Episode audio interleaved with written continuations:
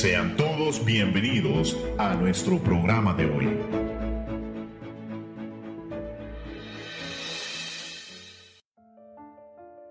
Ocho y media de la mañana, bienvenidos a este su programa, Verdades Eternas. Mi nombre es José Alfaro y el día de hoy en cabina me acompaña mi hermano Daniel Funes. Hermano, muy buenos días. Buenos días, varón, a todos que nos están escuchando. Gracias por su fiel sintonía. Espero que esta mañana hayan empezado con las mejores energías, con los mejores pensamientos, por supuesto, en el Señor y también en todo lo que haya que emprender esta semana. Amén, así que vayan bien concentrados, bien desayunados, ¿verdad? Sí, sí. Amén, con ese cafecito. En cabina está mi hermano César Celedón y aquí estamos, ¿verdad? El equipo de Verdades Eternas. Una vez más, hermanos, trayéndoles un, programa, un programa. Como Verdades Eternas tenemos la misión, ¿verdad?, de instruir a la iglesia de Cristo y solidificar sus fundamentos apologéticos, soltando pequeñas verdades. Amén. Amén. Y el programa de hoy, hermanos, no se queda atrás. El programa de hoy es un tema social eh, titulado y titulado titulado, perdón. Introducción en la cultura de la cancelación o cristianos también en la cultura de la cancelación. Entonces, ¿qué es la cultura de la cancelación, verdad? Lo definimos de la siguiente manera. Lo que no es cultura de la cancelación es no es el esfuerzo de una mayoría, ¿verdad? De personas, sino más bien sería el esfuerzo de una minoría con un poder mediático. Es decir, que la cultura de la cancelación no es un- una acción tomada por una fuerza mayor- mayor- mayoritaria, sino más bien, ¿verdad?, por un pequeño grupo de personas. Un ejemplo de esto lo podemos ver, de lo que no es cultura de la cancelación, lo podemos ver, ¿verdad?, este, cuando pasó lo del suceso de la película Lightyear, ¿verdad? de que hubo polémicas, ¿verdad? Hubo mucha gente que, este, por X o Y razón, no decidieron ir a, a ver esta movie, esta película, ¿verdad? Y tuvieron sus razones y fue ah, más bien un, este, una acción en, en masa, ¿verdad? Entonces, Sí, porque eh, hubieron gobiernos. exacto, hubieron gobiernos pusieron de acuerdo. relacionados que no estuvieron de acuerdo, ¿verdad? Este, ah, hubo censuras en otros países. Entonces, eso, hermanos, no es cultura de la cancelación. ¿Por qué? Porque fueron, este, más bien una multitud. Entonces, ¿verdad? No fue, ¿verdad? Una... ah, no fue un fracaso. Fue un fracaso en sí. Dentro de lo que es el marco del consumo a nivel de su industria, ¿verdad? Que tuvo. Este, también la censura a nivel mundia- mundial, como lo decíamos, este, que tuvo en otros países. Así que son factores que no la definen como cancelada, sino más bien fue el resultado este, que una película que a la mayoría no les gustó. Así que, y así se dan caso, ¿verdad? De otras películas ah, famosas que han salido en el medio, ¿verdad? Este, y estos son ejemplos, ¿verdad? De que por qué una mayoría no es en sí una... no representa en sí una cultura de la cancelación. Ahora bien, ¿verdad?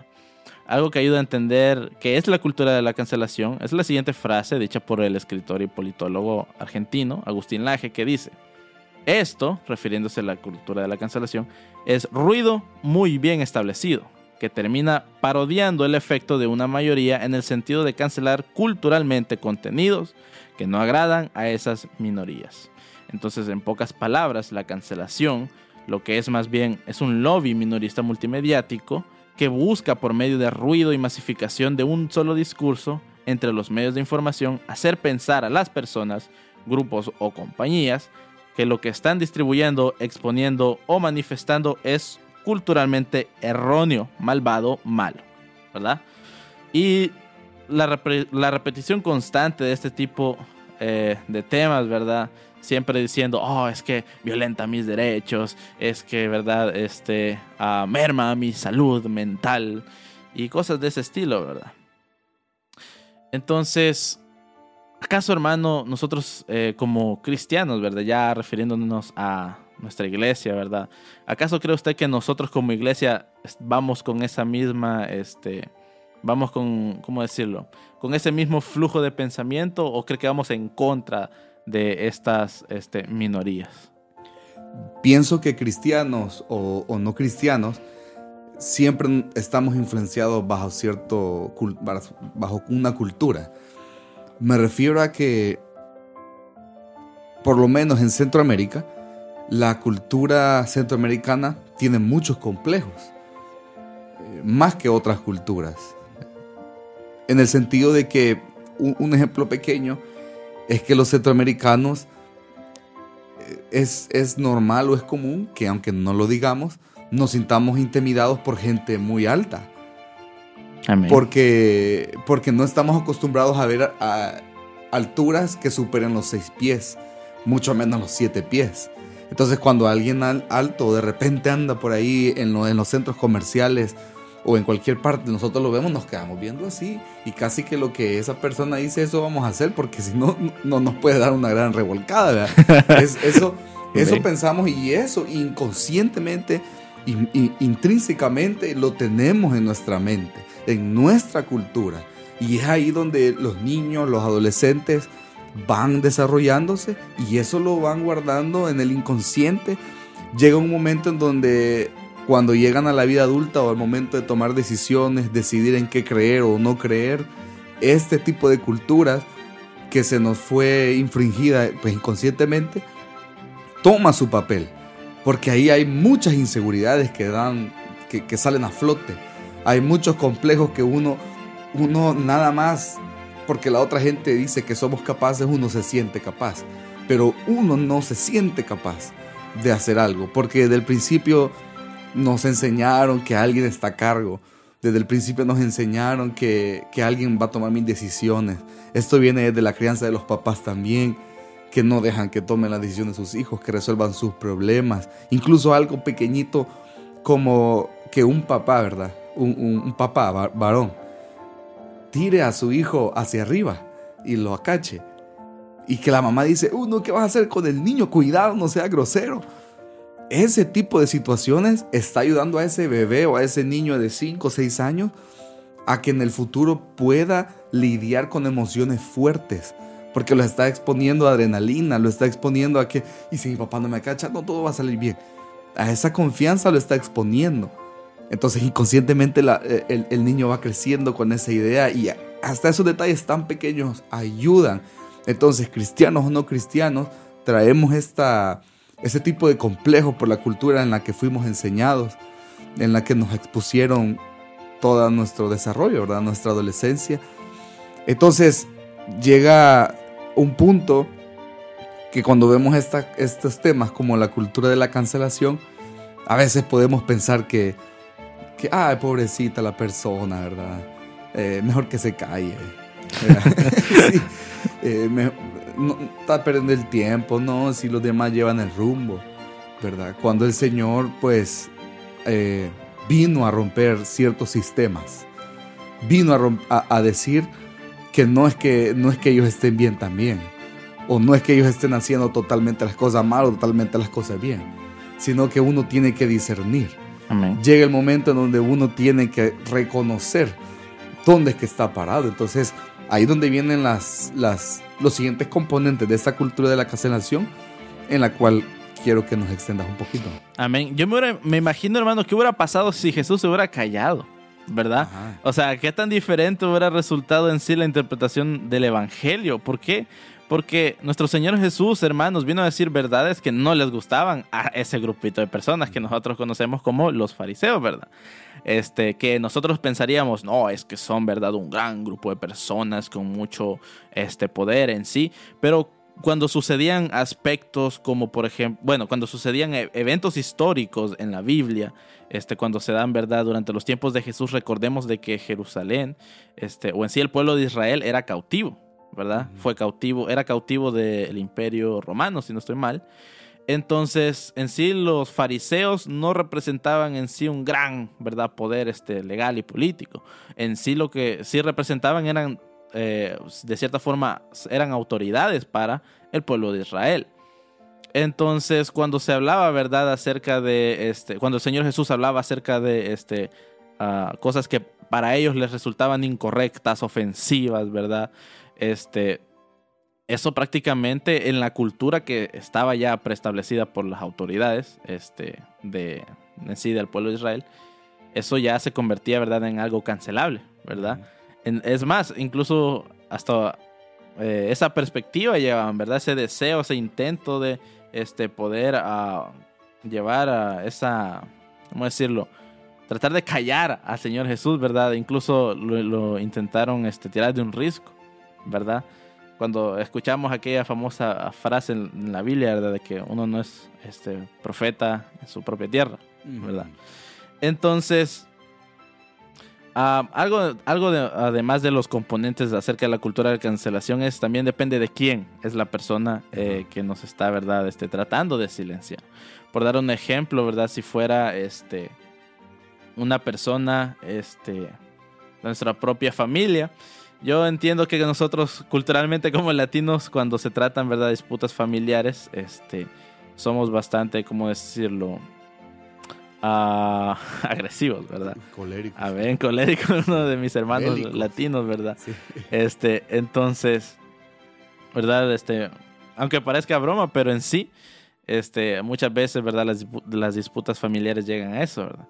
Entonces, ya cuando es una persona, ¿verdad? Que trata de cuestionar sus, este, sus creencias, por dar un ejemplo, ya entre familias, ¿verdad? Tal vez de un, familiar no creyente y un creyente, ¿verdad? Tal vez si usted le ha pasado esta, esta situación, ¿verdad? De que se, se, ponen a hablar acerca de este, religiones, ¿verdad? O entre católicos y evangélicos, ¿no?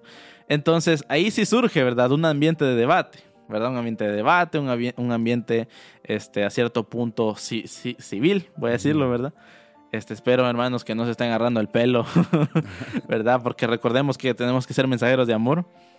Entonces, ya, ¿verdad? Relacionado con la familia es algo, ¿verdad? Que hay ese espacio para debates. Ahora bien, ¿qué pasa si es una persona desconocida en la calle, ¿verdad? Muchos de nosotros, este, también cuando venimos a este país, lo que más buscamos es evitarnos problemas. ¿verdad? Entonces, ¿qué es lo que pasa? Que cuando ya es una persona que uno dice, no, esta persona está buscando, ¿verdad? Este pleito, ¿verdad? Este, y esto principalmente me sucedió a mí, ¿verdad? Este, en la universidad uh, de Berkeley, que es una universidad bastante liberal. Entonces, el escuchar personas en la calle, ¿verdad? Este, hablar acerca de ateísmo, hablar acerca de este, ideologías de género, este, hablar acerca de lo, del LGBT y todo eso eran cosas que en lo personal a mí me sentía como que me daban cierto, este, yo estaba en completo desacuerdo, ¿verdad? Entonces, ser de primer año, ¿verdad? Y estar ahí, no, mejor me porto bien, no vaya a ser, ¿verdad? Entonces, eso qué es lo que pasa, que en nosotros, como tú lo decías, sucede esa intimidación, ¿verdad? Esa intimidación quizás aquí así son, ¿verdad? Entonces, va, va nuestra reacción va cambiando dependiendo de la persona que es, ¿verdad? Entonces ya imaginémonos qué tan intimidados nos sentiríamos si es, por, em, ejemplo, en un medio de, radio, un medio de televisión, ¿verdad? Que fuéramos nosotros, ¿verdad? Como hijos de Dios, este, invitados, ¿verdad? A un programa este, de televisión y, y tengamos que hacer apologética, ¿verdad? En un programa de televisión, muchas personas se sentirían intimidadas. ¿Por qué? Porque es prácticamente meterse en una jaula, ¿verdad? De los leones. Sí, cosas que casi nadie quiere escuchar o decir. Entonces, y, tiene que ver mucho la, cultura, como te, como te estaba diciendo, porque, por ejemplo, eh, en el caso de, los salvadoreños, los que somos salvadoreños, no sé si han escuchado que nos dicen guanacos. Y, pero, que es un guanaco. Eh, un guanaco prácticamente era lo que usaban los, los, las personas antes de la. cuando fuimos colonizados prácticamente era un burro de carga. Así le, así le decían los guanacos y la gente dice somos guanacos de corazón. Pero ¿por qué nos dicen así? Porque nos conocen como que aguantamos lo que nos pongan y no decimos nada. Y eso es lo que inconscientemente somos. No, estamos de, frente a alguien que nos, nos impone respeto, nos impone autoridad y no vamos a decir nada porque nos intimidamos. Y eso no lo decimos, nosotros, nosotros nada más lo sabemos. Y hasta nos intimida reconocer eso. O sea, es, es, es una atadura tremenda esa, esta situación de la cultura. Amén. Amén. Este, vamos a ir rápidamente a un corte musical, hermanos. No se despeguen, no apaguen la radio. Regresamos en unos instantes a este su programa, Verdades Eternas.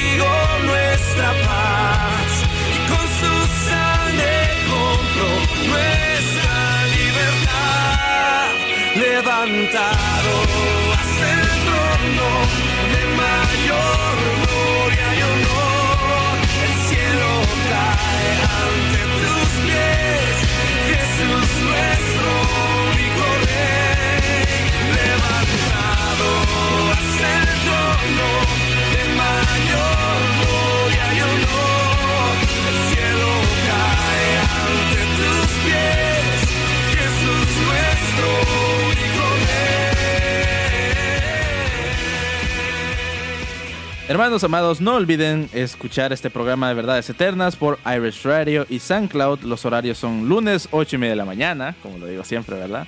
Cada programa. Y el reprise los días viernes a la misma hora. También seguirnos en nuestro Facebook oficial como Apologética Iris. Continuamos con este su programa, Verdades Eternas. Antes del corte este, musical, hermano, tú mencionabas algo muy importante, ¿verdad? Este, de que era acerca, ¿verdad?, de nuestra cultura como salvadoreños, ¿verdad? De por qué nos decían guanacos, ¿verdad? Y si usted apenas acaba de sintonizar este programa, este, estamos hablando acerca de lo que es la cultura de la cancelación, ¿verdad? Este, es un, algo por lo cual este, se mueve este, principalmente en redes sociales, ¿verdad? Pero como cristianos, ¿esto cómo crees, hermano, que, que nos afecta, ¿verdad? Esto, este, esta clase de temas culturales, específicamente más en este país. Pues nos afecta porque en el sentido de, de hacer lo que tenemos que hacer.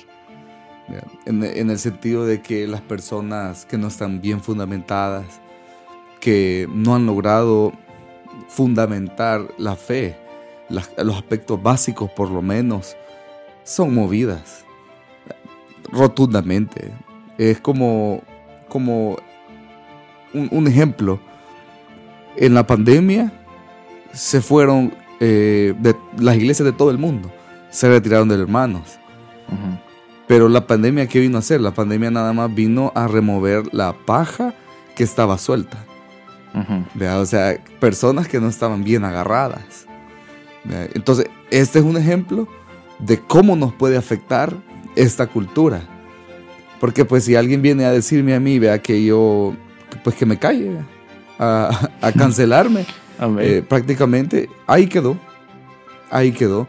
Y yo pienso que es necesario aprender a, Yo diría a- hacer apologética. sí, a decir que sí al no de alguien. Amén. Eh, ah, y, y- y que esa persona ni siquiera se va a enterar. Dije no a su no. Le, ok, no, no, no te gusta. Con la sabiduría de Dios, te voy, voy a, voy a planear mejor las cosas. Voy a formarlo de otra manera. Amén. Y, y- y vas a aceptar y vas a decir que sí, pero me vas a decir que sí a lo mismo que me dijiste que no. Eh, eh, a, eh, a eso nos, nos, nos- nos enfrentamos y en eso es muy, muy crucial eh, estos temas. Amén. Prácticamente este, dentro de la cultura de la cancelación, nosotros como cristianos lo que vivimos, hermanos, es este, dar prueba de nuestra fe. Amén. ¿Por qué? Porque cuando nos vayan a, a querer callar acerca de que eh, promo- promovamos, ¿verdad? Este, aspectos como este, el derecho a la vida, ¿verdad? El- el- seamos pro vida. Muchas personas, ¿verdad? Van a llegar, van a, incluso lo van a escribir en sus posts en redes sociales o van a hacerle, ¿verdad? Todo un hilo en Twitter, ¿verdad? Los que usan Twitter. Ahí, ¿verdad? Está lo, lo- la, la mera, este, lo, lo mero de esto, ¿verdad? Eh, y cosas así, ¿verdad? Uno se va a enfrentar al debate, ¿verdad? Y si uno no está bien preparado, como lo decías tú, no está bien fundamentado, vamos a caer, este, vamos a ser movidos por estos pensamientos. En algún momento vamos a empezar a, a- a- a querer, ¿verdad? Que, eh, que en las iglesias hayan personas ah, abiertamente homosexuales y que su pecado no sea visto como lo que es, un pecado. Entonces, ¿verdad? Querramos no promover el amor de Jesús, que era un odio al pecado, pero no al pecador, sino era un amor al pecador. Y querramos amar el pecado y amar al pecador, ¿verdad? Por tal de no, de no ofenderlos. Entonces, incluso ya está pasando en las iglesias, ¿verdad? Este, si no estoy mal, las iglesias metodistas son las que incluyen ahora personas, este, bueno, no todas, pero la mayoría, especialmente aquí en Estados Unidos. Eh, muchas nuevas denom- denominaciones, muchos ah, New Age y todo esto, ah, ya quieren incluir, ¿verdad?, en, la doctrina lo que es el homosexualismo, diciendo de que no se habla, ¿verdad? No, no dice la, la Biblia específicamente que el homosexualismo es un pecado. Entonces, este, ah, ¿verdad? Esta cultura lo que busca es promover esos, este, esos antivalores, los diría yo, ¿verdad? Y lo hacen bajo el principio de una, una frase, ¿verdad? Este, bueno, más bien una paradoja, este, creada por el, filósofo Karl Popper, que es la paradoja de la tolerancia, ¿verdad? Que en sí este pensamiento o esta frase es un pensamiento circular, ¿verdad? Que en filosofía se conocería como una falacia, que no lleva a ningún lugar lo que son los pensamientos circulares. ¿Por qué?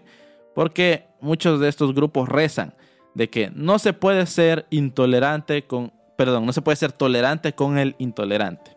Ahora bien, esto es un pensamiento circular, hermanos, porque si tú eres intolerante con el intolerante, entonces tú te conviertes en intolerante y por ende las personas no tienen que ser tolerantes contigo. Entonces es algo que no te lleva a ningún lugar. Carece de objetivo. Exacto. Y es que también pienso yo que el problema es que en ocasiones pretendemos, por medio de nuestros conocimientos o de lo que sea, ¿verdad? Pretendemos ser más misericordiosos que el mismo Dios. Pretendemos eh, tener más amor que el mismo Dios. Pretendemos ser, eh, a- aceptar a todos más que el mismo Dios porque llega un momento en de que, bueno, si Dios ama a todos, ¿verdad? Y, y- y a veces todos somos hijos de Dios, dicen, ¿verdad? Y no, pero... eh, Eso ya más me huele a universalismo. sí. Entonces, cuando pretendemos tener más misericordia de Dios, es cuando vienen todo lo que estás mencionando. No, no, no te pasa nada, no te pasa nada. Así Dios te recibe. Así Dios te, así Dios te, te ama.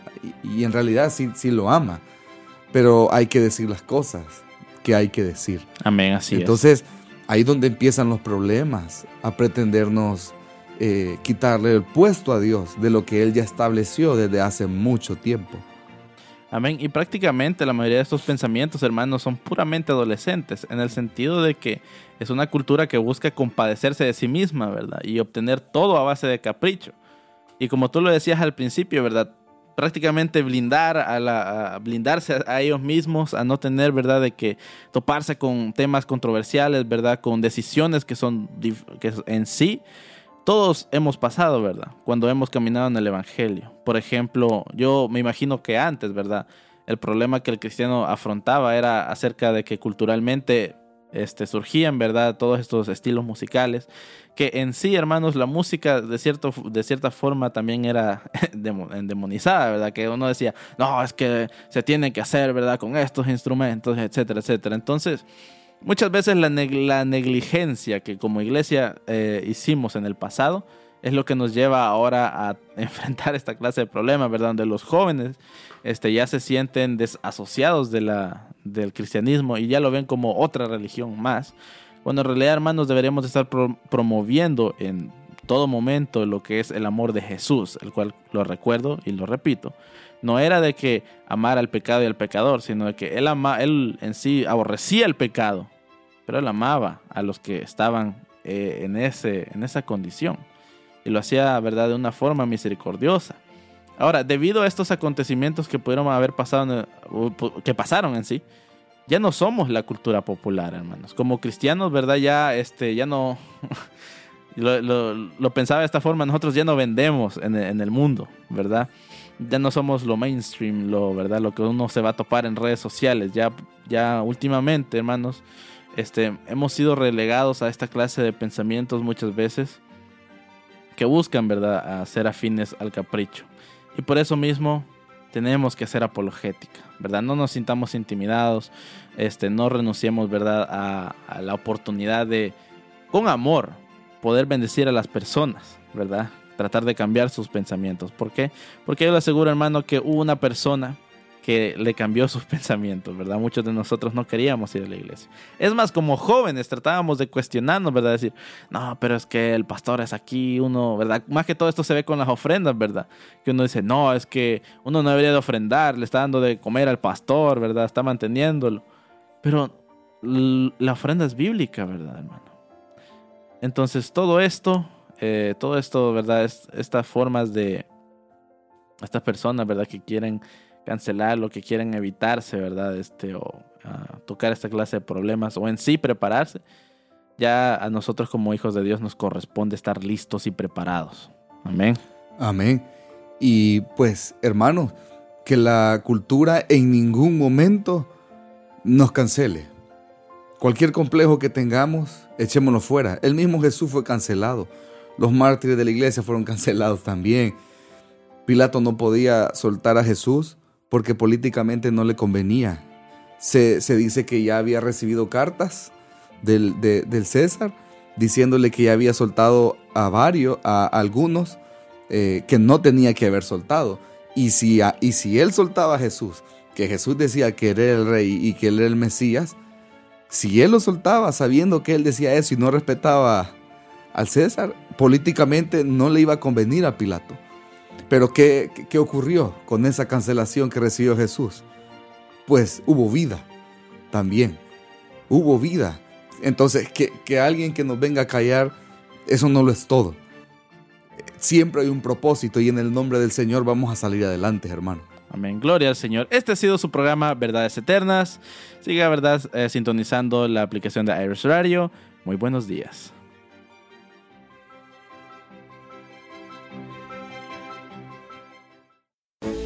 Gracias por escucharnos. Te invitamos a nuestro próximo programa.